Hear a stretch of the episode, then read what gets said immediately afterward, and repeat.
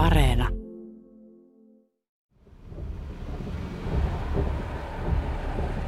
Oli kamala lumimyrsky. Auto liukui liikenneympyrässä lähes ojaan ja mä roikuin kaksin käsin turvavyössä koko automatkan, koska en voinut enää istua. Vauvan pää oli jo tiellä. Kaikki tieto, jonka olin ensisynnytyksestä haalinut, tuki poikkeuksetta sitä tilastollista tosiasiaa, että ensisynnytys kestää ja kestää. Usein neuvottiin myös kyselemään oman äidin synnytyksistä, mutta mun äiti oli kuollut kun olin 15. Oli vähän vaikea kysellä mitään. Päätin siis, että mennään todennäköisyyksillä.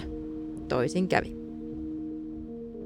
Mulla kesti pitkään toipua siitä, että puhelimessa ollut kätilö ei olisi päästänyt mua lähtemään kotoa sairaalaan. Jouduin inttämään epätoivoisena, että kyllä musta tuntuu, että tämä nyt syntyy. Onneksi puolisoni oli ollut ennenkin synnytyksissä ja lähti kiellosta huolimatta viemään minua. Sen ajatteleminen, että ei oltaisi keretty perille, tuntuu edelleen pelottavalta ja nostaa palan kurkkuun. Syke nousee ja kroppani muistaa, miten pelkäsin.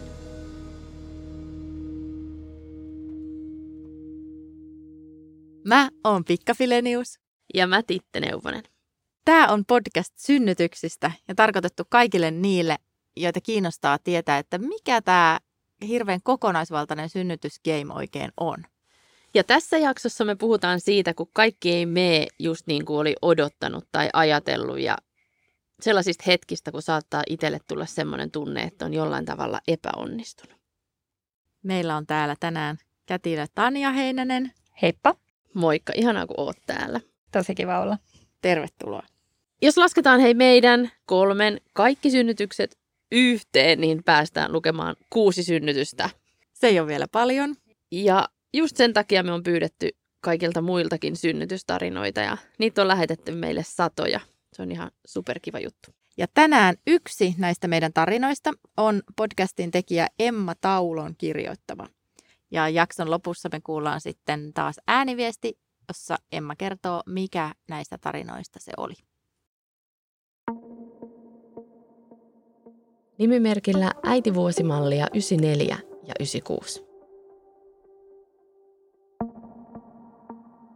Boostasin itseäni synnytykseen ajatuksella, että olen täällä kaiken avun äärellä, kun jossain synnytetään aavikolla teltassa. Tulen siis pärjäämään hyvin. Synnytykseni olivat silloin hyvin edistyksellisessä Tammisaaren sairaalassa, jossa oli muun muassa allas, jossa kölliä. Allas täytettiin minulle, mutta yllätyksekseni en pystynyt olemaan siinä kuin hetken. Tuli ihan järkyttävän epämiellyttävän kuuma. Toisen synnytyksen viime hetkiin asti makasin synnytyssalin pienen WC-lattialla alastomana, koska siellä oli viileintä koko paikassa. Taas valtasi ja yllätti, epämiellyttävä kuumuus. Kätilö vähän ihmetteli. Ensimmäisen synnytyksen jälkeen koin suurta epäonnistumisen tunnetta, kun imettäminen ei ottanut onnistuakseen. Kaikkea yritettiin, muun muassa akupunktiota, mutta minusta ei tullut pelkällä äidinmaidolla imettävää äitiä. Tämä oli minulle yllätys ja pettymys. Maitoa ei vain riittänyt. Näin jälkikäteen voi kuitenkin todeta, että lapseni kasvoivat terveiksi aikuisiksi.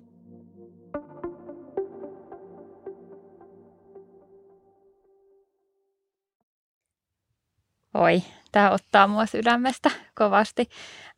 Musta on kauheata tämä meidän niin kun, tällainen, että me asetetaan itsellemme sellaisia tavoitteita, että jos ei me päästä johonkin asiaan, niin sitten me ei olla niin kuin onnistuneita, vaan me ollaan epäonnistuneita. Että just tämä imetystarina, kun se ei, vaikka tekisit kaiken ihan oikein, niin joskus se ei vaan mene sillä tavalla, kun on niin kuin itse ajatellut ja suunnitellut. Ja se ei tee susta yhtään vähempää äitiä. Ja toi kuumuus, että kun on niin kuuma, mikä tästä tuli esiin. Niin, sehän on nyt siis mulle semmoinen jotenkin, niin kuin, että äiti vuosimallia 94 ja 96 olemme nyt samassa veneessä, koska todella koin tämän kuumuuden kyllä tosi yllättävänä asiana. Ja myös mulla oli ollut ajatuksena se, että mä ehdottomasti haluan sen ammeen, koska tässä niin kuin normiarjessa niin vesi on se, mikä aina mua helpottaa, että on sitten menkkakivutta jotenkin tosi kovat, niin mä menen heti suihkuun tai uimaan tai jotain, että se elementtinä on niin kuin silleen helpottava. Ja sitten mulla oli niin sairaan kuuma, että se ajatus siitä lämpimästä vedestä oli siis vaan ihan sellainen niin kuin tosi vastenmielinen. Ja sitten, mitä jos sen olisi täyttänytkin kylmällä Niin, no vedellä? tätä mä nyt just tässä tavallaan itse asiassa alankin tajuta. Niin, mutta helppohan se nyt on sanoa. Silloin sä synnytit. Eihän sulla silloin toimi aivot samalla lailla kuin nyt tässä normaaliarjessa. Aivan. Niin on ihan lohdullista, kun ehdin jo pyöräyttää semmoisen, että voi tahvana, miten niin kuin hölmösti sä siellä nyt toimit. Mutta sitä ei voi verrata nyt tähän normaaliin logiikkaan. Ei. Ja siinä on vähän juuri toi sama, että kun hän makaa siellä lattialla, niin tässähän olisi helppo huudella täältä, että aivan, mutta voi, voi rakas ystävä, että vaikka viileä suihku olisi voinut auttaa sua. Mutta että se on niinku se reaktio, että hän on tassutellut sinne vessaan ja tajunnut, että ah, ihana lattia, heittäydynpä tähän. Ja se on se, niinku se suora ratkaisu, mikä tulee siihen tilanteeseen ilman, että kerkee lähteä kelaa, että "Ee, missä voisin viilentää itseäni. Niin, ja sitten Katila on tullut, että ahaa, toi on hyvä. Okei, sopii. niin, just niin, niin. nimenomaan. Et Sen on- kummemmin häntä sieltä repimättä, että kuule, nousepa ylös ja mene tuonne kylmään suihkuun, Niin kun hän kun- näkee, että tämä toimii tässä nyt.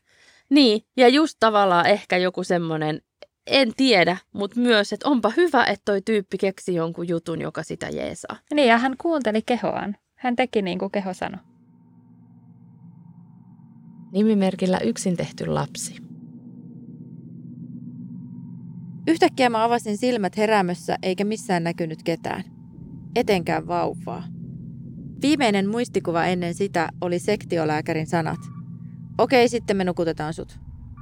Ja nyt mä makasin jossain naisten klinikan kellarissa letkuissa ja katetroituna ilman lasta.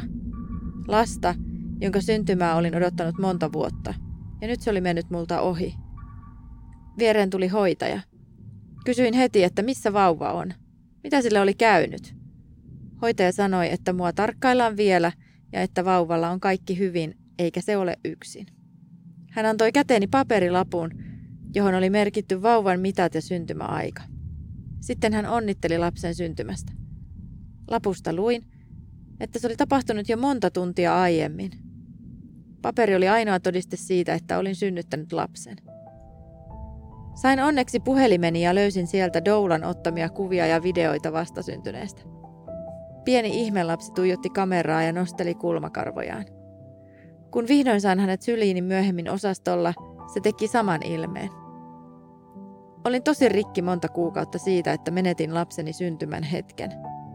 Mutta sitten Doula kertoi, että heti sillä hetkellä, kun hän sai lapseni syliinsä, oli ihan selvää, että lapsi tunnisti, ettei tässä ole hänen äitinsä.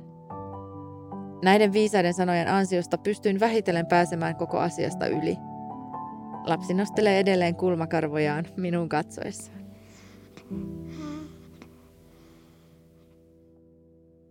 Oi ihana yksin tehty lapsi. Kuinka, kuinka sydämeen taas ottaa. Nämä tarinat on monet semmoisia, että sydämestä ottaa tosi niin kuin syvältä.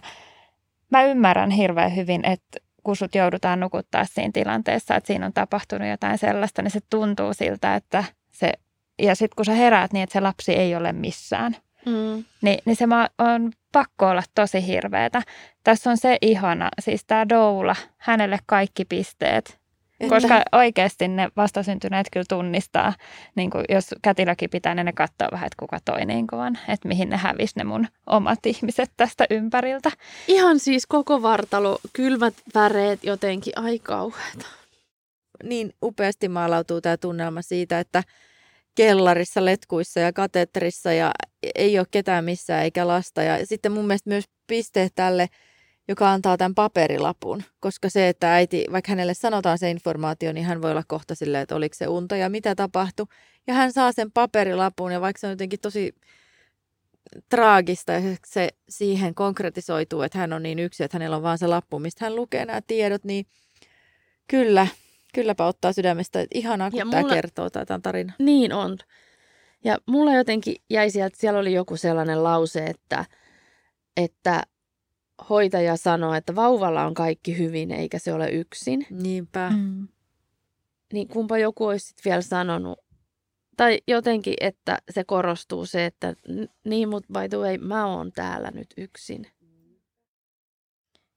Ja tämän takia olisi niin kuin tosi tärkeää, että me yritettäisiin aina mahdollistaa se, että se vauva pääsisi mahdollisimman nopeasti sen äidin luokse, oli hän niin kuin missä tahansa.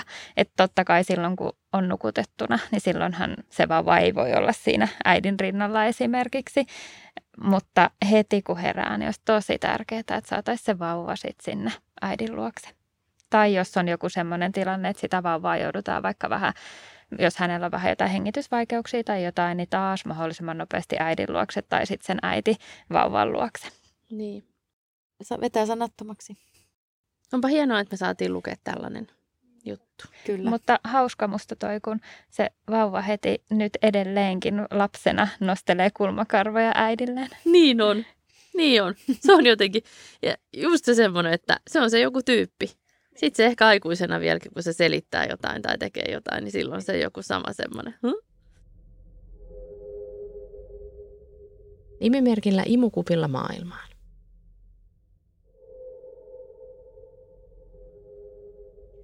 Ponnistusvaihe kesti 20 minuuttia. Lapsen sydänäänet lähti laskemaan, ja vaikka kuinka yritin parhaani, niin en saanut häntä ulos nopeasti, joten hänet päätettiin auttaa imukupilla.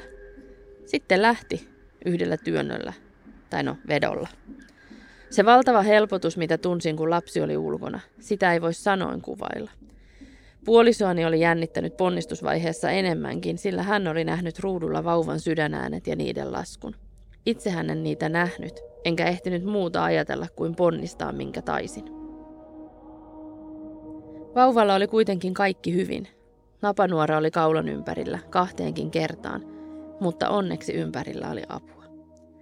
Jälkikäteen oli kuitenkin hieman masis siitä, etten ollut saanut täysin itse häntä ponnistettua ulos.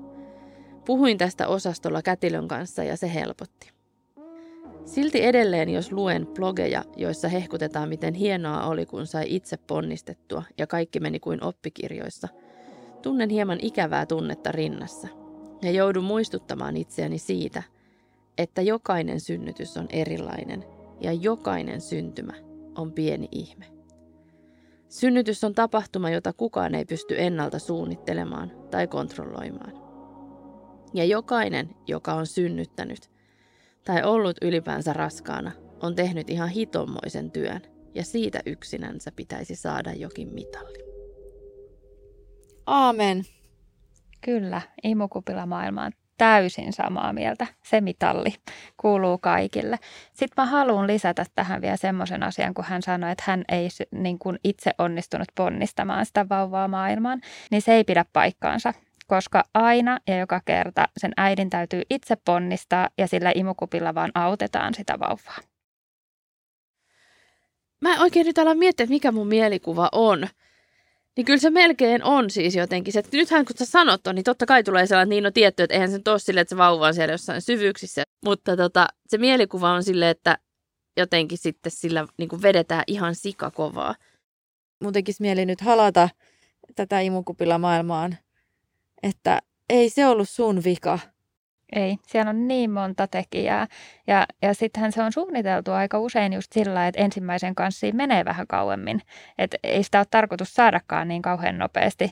Että siellä nyt on vaan tapahtunut jotain. Siellä on voinut olla vähän vaikka vauvan pääväärässä asennossa tai sitten ihan niin kuin normaali ensisynnyttäjän se ponnistusvaihe usein on sieltä puolesta tunnista tuntiin hyvin helposti. Se voi olla, kun tässä kerrottiin, että se on ollut se napanuora on siinä kaula ympärillä, niin se napanuora on vähän puristunut ja sen takia ne sydänäänet on laskenut.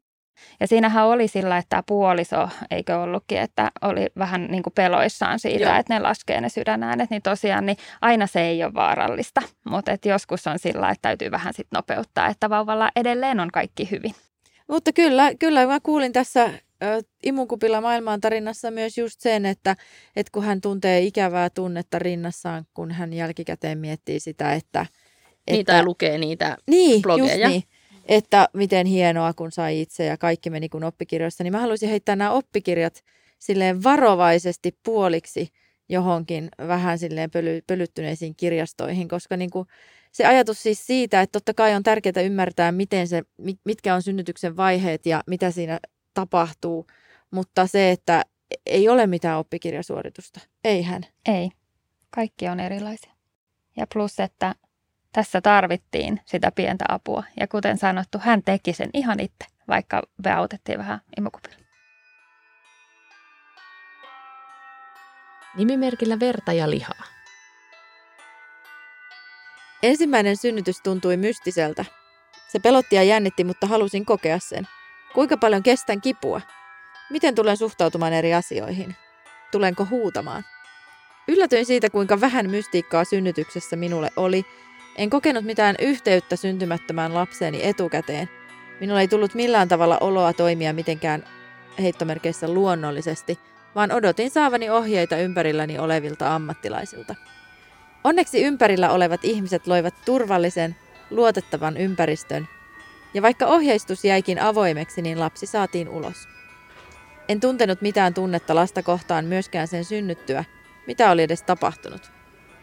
Kaikki huolehtiminen ja välittäminen, mitä minun oli kohdistettu raskauden ja synnytyksen aikana, loppui kuin seinään. Minulla ei ollut enää väliä. Minut passitettiin suihkuun ja sen jälkeen opastettiin pumppaamaan maitoa lapsen ollessa tehohoidossa ja jätettiin yksin isoon huoneeseen. Toisessa synnytyksessä osasin jo hieman sanoa, mitä haluan tai en halua. Halusin olla rauhassa, mutta en halunnut jäädä yksin synnytyksen jälkeen. En jäänyt odottamaan, missä vaiheessa minut valtaisi jokin ikivanha synnyttäjien tunne ja tieto. Se ei pysähdy luonani. Minulle jäi kirjatieto, tiesin, miten synnytys etenee fyysisesti, missä mennään suurin piirtein missäkin kohti ja mitä olisi luvassa, jos synnytys etenee normaalisti. Ja siten se menikin. Minua ahdistaakin nyt kaikki mystifiointi raskauden ja synnytyksen ympärillä. Jos minua ei valtaa tunne, että tiedän missä asennossa minun pitäisi missäkin synnytyksen vaiheessa olla, olenko edes nainen? Vai avaruusolio, joka on luultavasti täysin tunteeton eikä edes osa ikiaikaista ketjua? Kuinka sairasta on kokea riittämättömyyden tunnetta jonkin selittämättömän asian puuttumisesta? Aivan uskomatonta. Ja se, että tulevat vanhemmat lähtevät synnyttämään luottaen, että homma menee miten menee, koska ihmiset ovat synnyttäneet läpi aikojen ja kyllä ne siellä tietää, on vähän tyhjien käsien varaan laskemista. Tämä on hyvä näkökulma tältä verta ja lihaa nimimerkiltä. Öm, musta tuntuu, että on niin kuin kaksi tällaista suuntausta olemassa. Että on niin kuin niitä, jotka just tässä puhuttiin tästä mystifioinnista ja tällaisesta, niin kuin, että se on henkinen tapahtuma ja näin. Ja se on joillekin juuri sitä. Mutta sitten on myös niitä, jotka niin kuin valmistautuu hyvin, äh, tulee sinne eikä koe mitään yliluonnollisia tuntemuksia.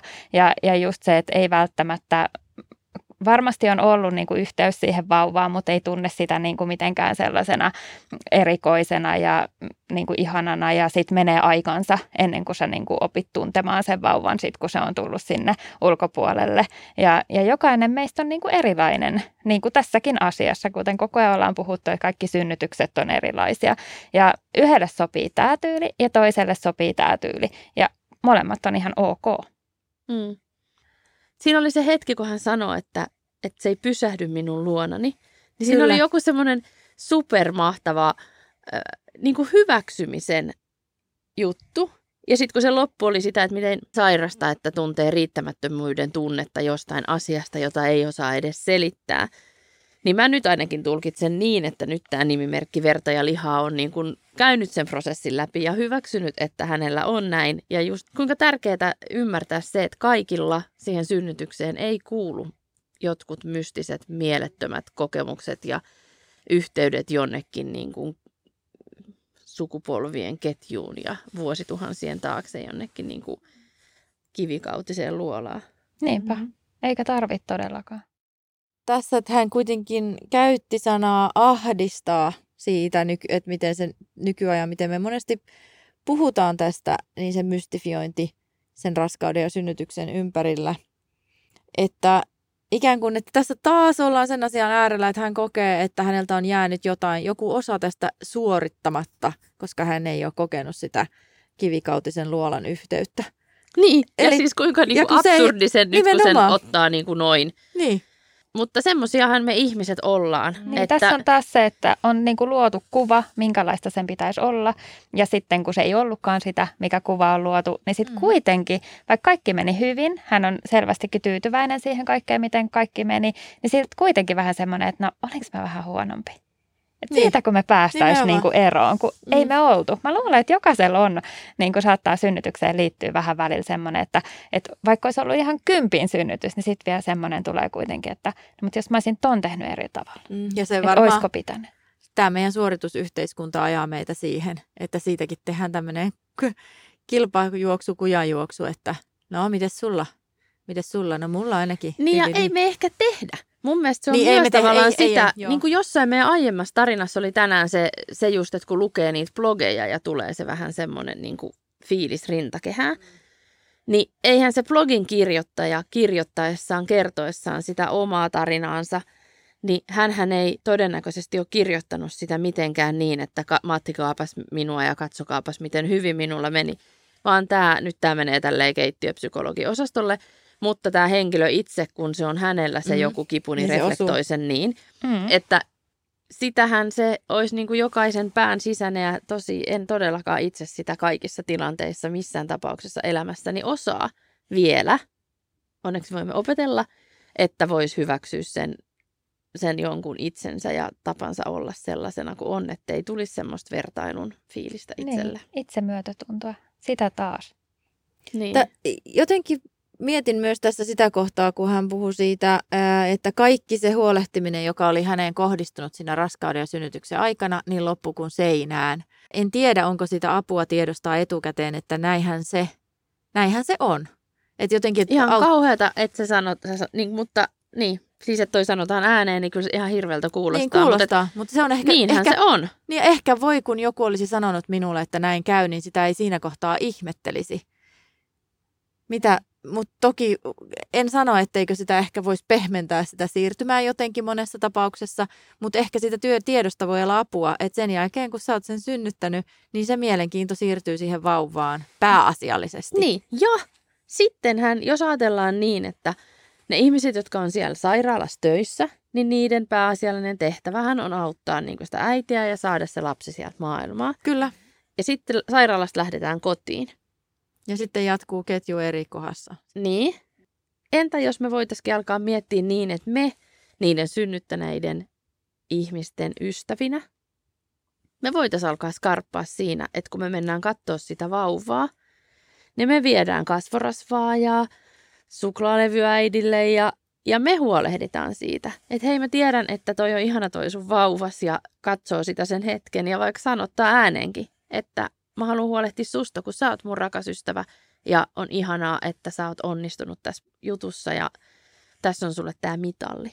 Mä mm. vähän ehkä herkistyin itse näistä omista mm. sanoistani täällä. Mä, mä sain silloin aikanaan, muistan se on mulla tallessa semmoisessa erityisessä paikassa, niin sain mun jo synnyttäneeltä pikkusiskolta silloin kortin, missä luki mun mielestä vaan niin upeasti, että on niin ylpeä susta, että sä teit sen. Niin. Juuri tämä. Tässä me nähdään se, että mitä pitäisi tehdä. Että just sitten, kun sä meet vaikka sinne sairaalaan katsomaan, niin mehän viedään aina sille vauvalle, että tässä on sitä ja tätä niin. ja tota. Kun sitten todellisuudessa olisi aika hyvä, kun se vauva ei ymmärrä. Se ei niinku tajua, että me tuodaan sille Mitä? jotain. Mutta se äiti tai vaikka se isosisko ja iskä mm. tai puoliso tai kuka ikinä kuka siellä ikinä. onkaan mukana. Mutta ehkä me voidaan nyt tämä Piggan pikkusiskon lause, on niin ylpeä susta, sä teit sen. Niin jos nyt tästä lähin jokainen kirjoittaisi sen johonkin korttiin ja antaisi sille synnyttäneelle. Koska sitten se voi aina myös palata siihen. Niin kuin sä sanoit, että se on sulla erityispaikassa. Kyllä. Niin se on super tärkeä kortti. Mä näen sen joka päivä. Niin. Koska sit siinä arjessa on kuitenkin aika paljon sellaisia asioita, niin kuin ihan siis sen vauvan kanssa – jossa se, mitä on kokenut, niin jää, jää sen muun jalkoihin. Niin kuin äitiydessä on aika paljon sellaisia, että omat jutut monessa hetkessä jää jalkoihin, kunnes sitten tulee se hetki, että voi ottaa sitä aikaa takaisin itselleen ja uudestaan jotenkin niin kuin alkaa tehdä niitä omia juttuja ja muita.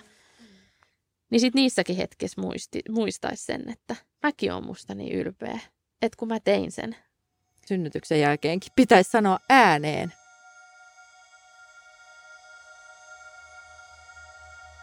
Nimimerkillä Tupajumi. Mulla on kolme lasta ja kolme ihan erilaista synnytystarinaa. Kaikille yhteistä on, että raskaudet olivat menneet reippaasti yli ajalle, kun synnytys vihdoin käynnistyi. Esikoisen kanssa kaikki oli uutta ja hämmentävää. Kuuntelin etukäteen valittuja kappaleita ja yritin rentoutua. Otin kaikki tarjolla olevat kivunlievitykset, mutta se oli siitä huolimatta kamalaa. Kätilö oli töykeä ja muun muassa kritisoi ilokaasun ottamista sillä, että haluan vain saada pään sekaisin. Se oli sekaisin jo kivusta, ja hengittelyllä yritin saada itseni vain rauhoittumaan. Jäi todella paha mieli. Pitkään vältteli mitä tahansa päihteitä, ettei vain näytä siltä, että yritän saada päätä sekaisin. Näin yritin todistella itselleni, etten ole huono äiti. Synnytys päättyi sektioon, josta myös koin pitkään riittämättömyyden tunnetta. Äitilapsisuhteeni ei iltapäivälehden mukaan ole sektiosta johtuen paras mahdollinen. Ilman sektiota lapsi olisi kuollut, joten mietin, olisiko se sitten ollut iltapäivälehtien mukaan kuitenkin parempi niin. Herkässä tilassa ei koskaan pitäisi lukea mitään tuollaista.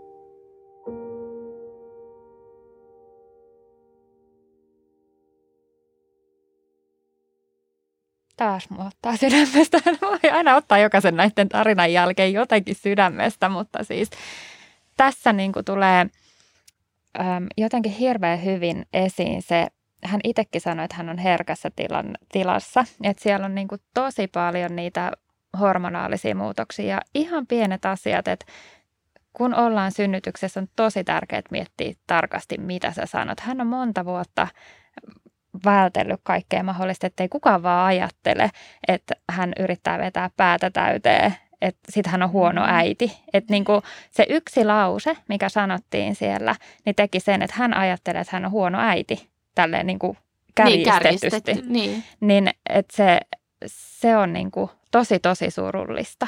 Niin on. Se on super surullista. Mä jotenkin mietin tässä nyt tätä tilannetta, että jos se kätilö on jotenkin töykeä – niin mitä se äiti tai synnyttäjä voi siinä tilanteessa tehdä? Sitten jos ei niinku yhtään natsaa sen kätilön kanssa, niin sitten sä vaan pyydät, että voisinko mä saada toisen kätilön. Voiko siis niin mitä? tehdä? Juuri näin sä sitten teet. Ja se on oikeasti tärkeä asia, että koska se synnytys on sulle se yksi ainoa tapahtuma, ja juuri siinä hetkessä oleva tapahtuma, niin se on tärkeää, että se on sulla menee hyvin. Ja, ja joskus ihmisten kanssa sulle ei vaan natsaa. Että vaikka ei olisi edes töykeä kätilö, niin voi olla siis semmoinen tilanne, että se ei vaan sovi sulle. Ja, ja se on hyvä niin kuin kätilönkin kannalta, kun sä uskallat. Mä ymmärrän, että se on vaikea sanoa siinä kohtaa. Kyllä. Apua, miten, miten sitä pystyisi sanoa. Ja ehkä sitten sen voisikin sanoa sille – niin kuin kenen, jos joku on mukana siellä synnytyksessä, niin jotenkin sit sille sanoo, Joku hei, koodi. Niin, joku, siis sellainen turvasana. Etukäteen, etukäteen mietitään, että jos rupeaa, että pelikaani turbiiniin, pelikaani turbiiniin, niin sitten tämä toinen osaa sanoa, että hei. Nyt olisi hyvä saada niin, toinen kätilö, niin, olisiko mahdollista? Niin. Koska Eli toi on... olisi nyt se lause. Pysäytetään tilanne. pelikaani turbiinissa. Koodi on kerrottu. Niin mikä Tanja oli se lause, sä sanoit se just äsken? Joo, sit voi sanoa vaan, että voitaisiinko vaihtaa kätilöä voitaisiinko vaihtaa kätilöä? Mä haluaisin tästä tupajumista nyt vielä nostaa tämän sektion ja siihen liittyvän semmoisen riittämättömyyden tunteen esiin, koska tosi monessa tarinassa niistä sadoista, joita meille tuli, niin sektiotarinoissa oli vähän sellainen viba, että mä en onnistunut ja mä en pystynyt ja meni vähän pieleen. Niin nyt Tanja, lohdun sanoja, kiitos. Mun täytyy sanoa Tupajumille, että hän aivan loistavasti selviytyi tästä hänen synnytysmatkasta. Hänellä on ollut pitkä ma- matka. Se on ollut osittain hankala, varmasti vaatinut häneltä paljon. Hän on tehnyt upean työn, kun hän on saanut synnytettyä hänen lapsen. Se, että millä tavalla hän synnytti, niin eihän silloin ole sillä tavalla väliä. Hän kuitenkin synnytti lapsen. Siis niin inhimillistä, että tulee tuommoinen tunne tietenkin, mutta myös jotenkin aika julmaa se, että me arvotetaan niin monessa hetkessä omaa tekemistämme jollain niin kuin oletuksilla. Se on niin pienistä asioista sitten kiinni, että sä et voi sille itse yhtään mitään. Että sit, jos mennään leikkaukseen, niin se on just sulle se oikea vaihtoehto. Hei, nyt on se hetki, kun kuunnellaan se ääniviesti. No niin. Tämä on jännää. Mikä näistä oli Emma Taulon tarina? Mä oon Emma Taulo ja mun nimimerkki oli Yksin tehty lapsi. Mun tarina oli siis se, jossa mut nukutettiin synnytyksessä ja mä missasin mun oman lapsen syntymän. Ja nyt kun mä mietin sitä jälkikäteen, niin mä oon tosi ylpeä itsestäni, että mä siinä tokkurassa pyysin ja vaadin selitystä siitä, mitä mulla on tehty ja mitä mun lapselle on tehty, vaikka siinä sitten osastolla pelisilmä puuttui kokonaan. Ja mä oon myös tosi kiitollinen siitä, että mulla on osunut tosi hyvä terveydenhoitaja neuvolassa, joka näki, että, että mä tarvin apua ja järjesti mulle sitä. Ja että mä oon päässyt juttelemaan ammattilaisten kanssa ja myös synnytyssairaalan henkilökunnan kanssa ja käymään sitä kaikkea läpi. Ja oikeastaan on sellainen syvä kiitollisuus siitä ja haluaisin oikeastaan sanoa sen jätän kaiken vain siksi, että, että sitä apua voi saada. Ei välttämättä aina helposti, mutta sitä kyllä kannattaa yrittää ihan kaiken mahdollisin keinoin, jos suinkin on mahdollista.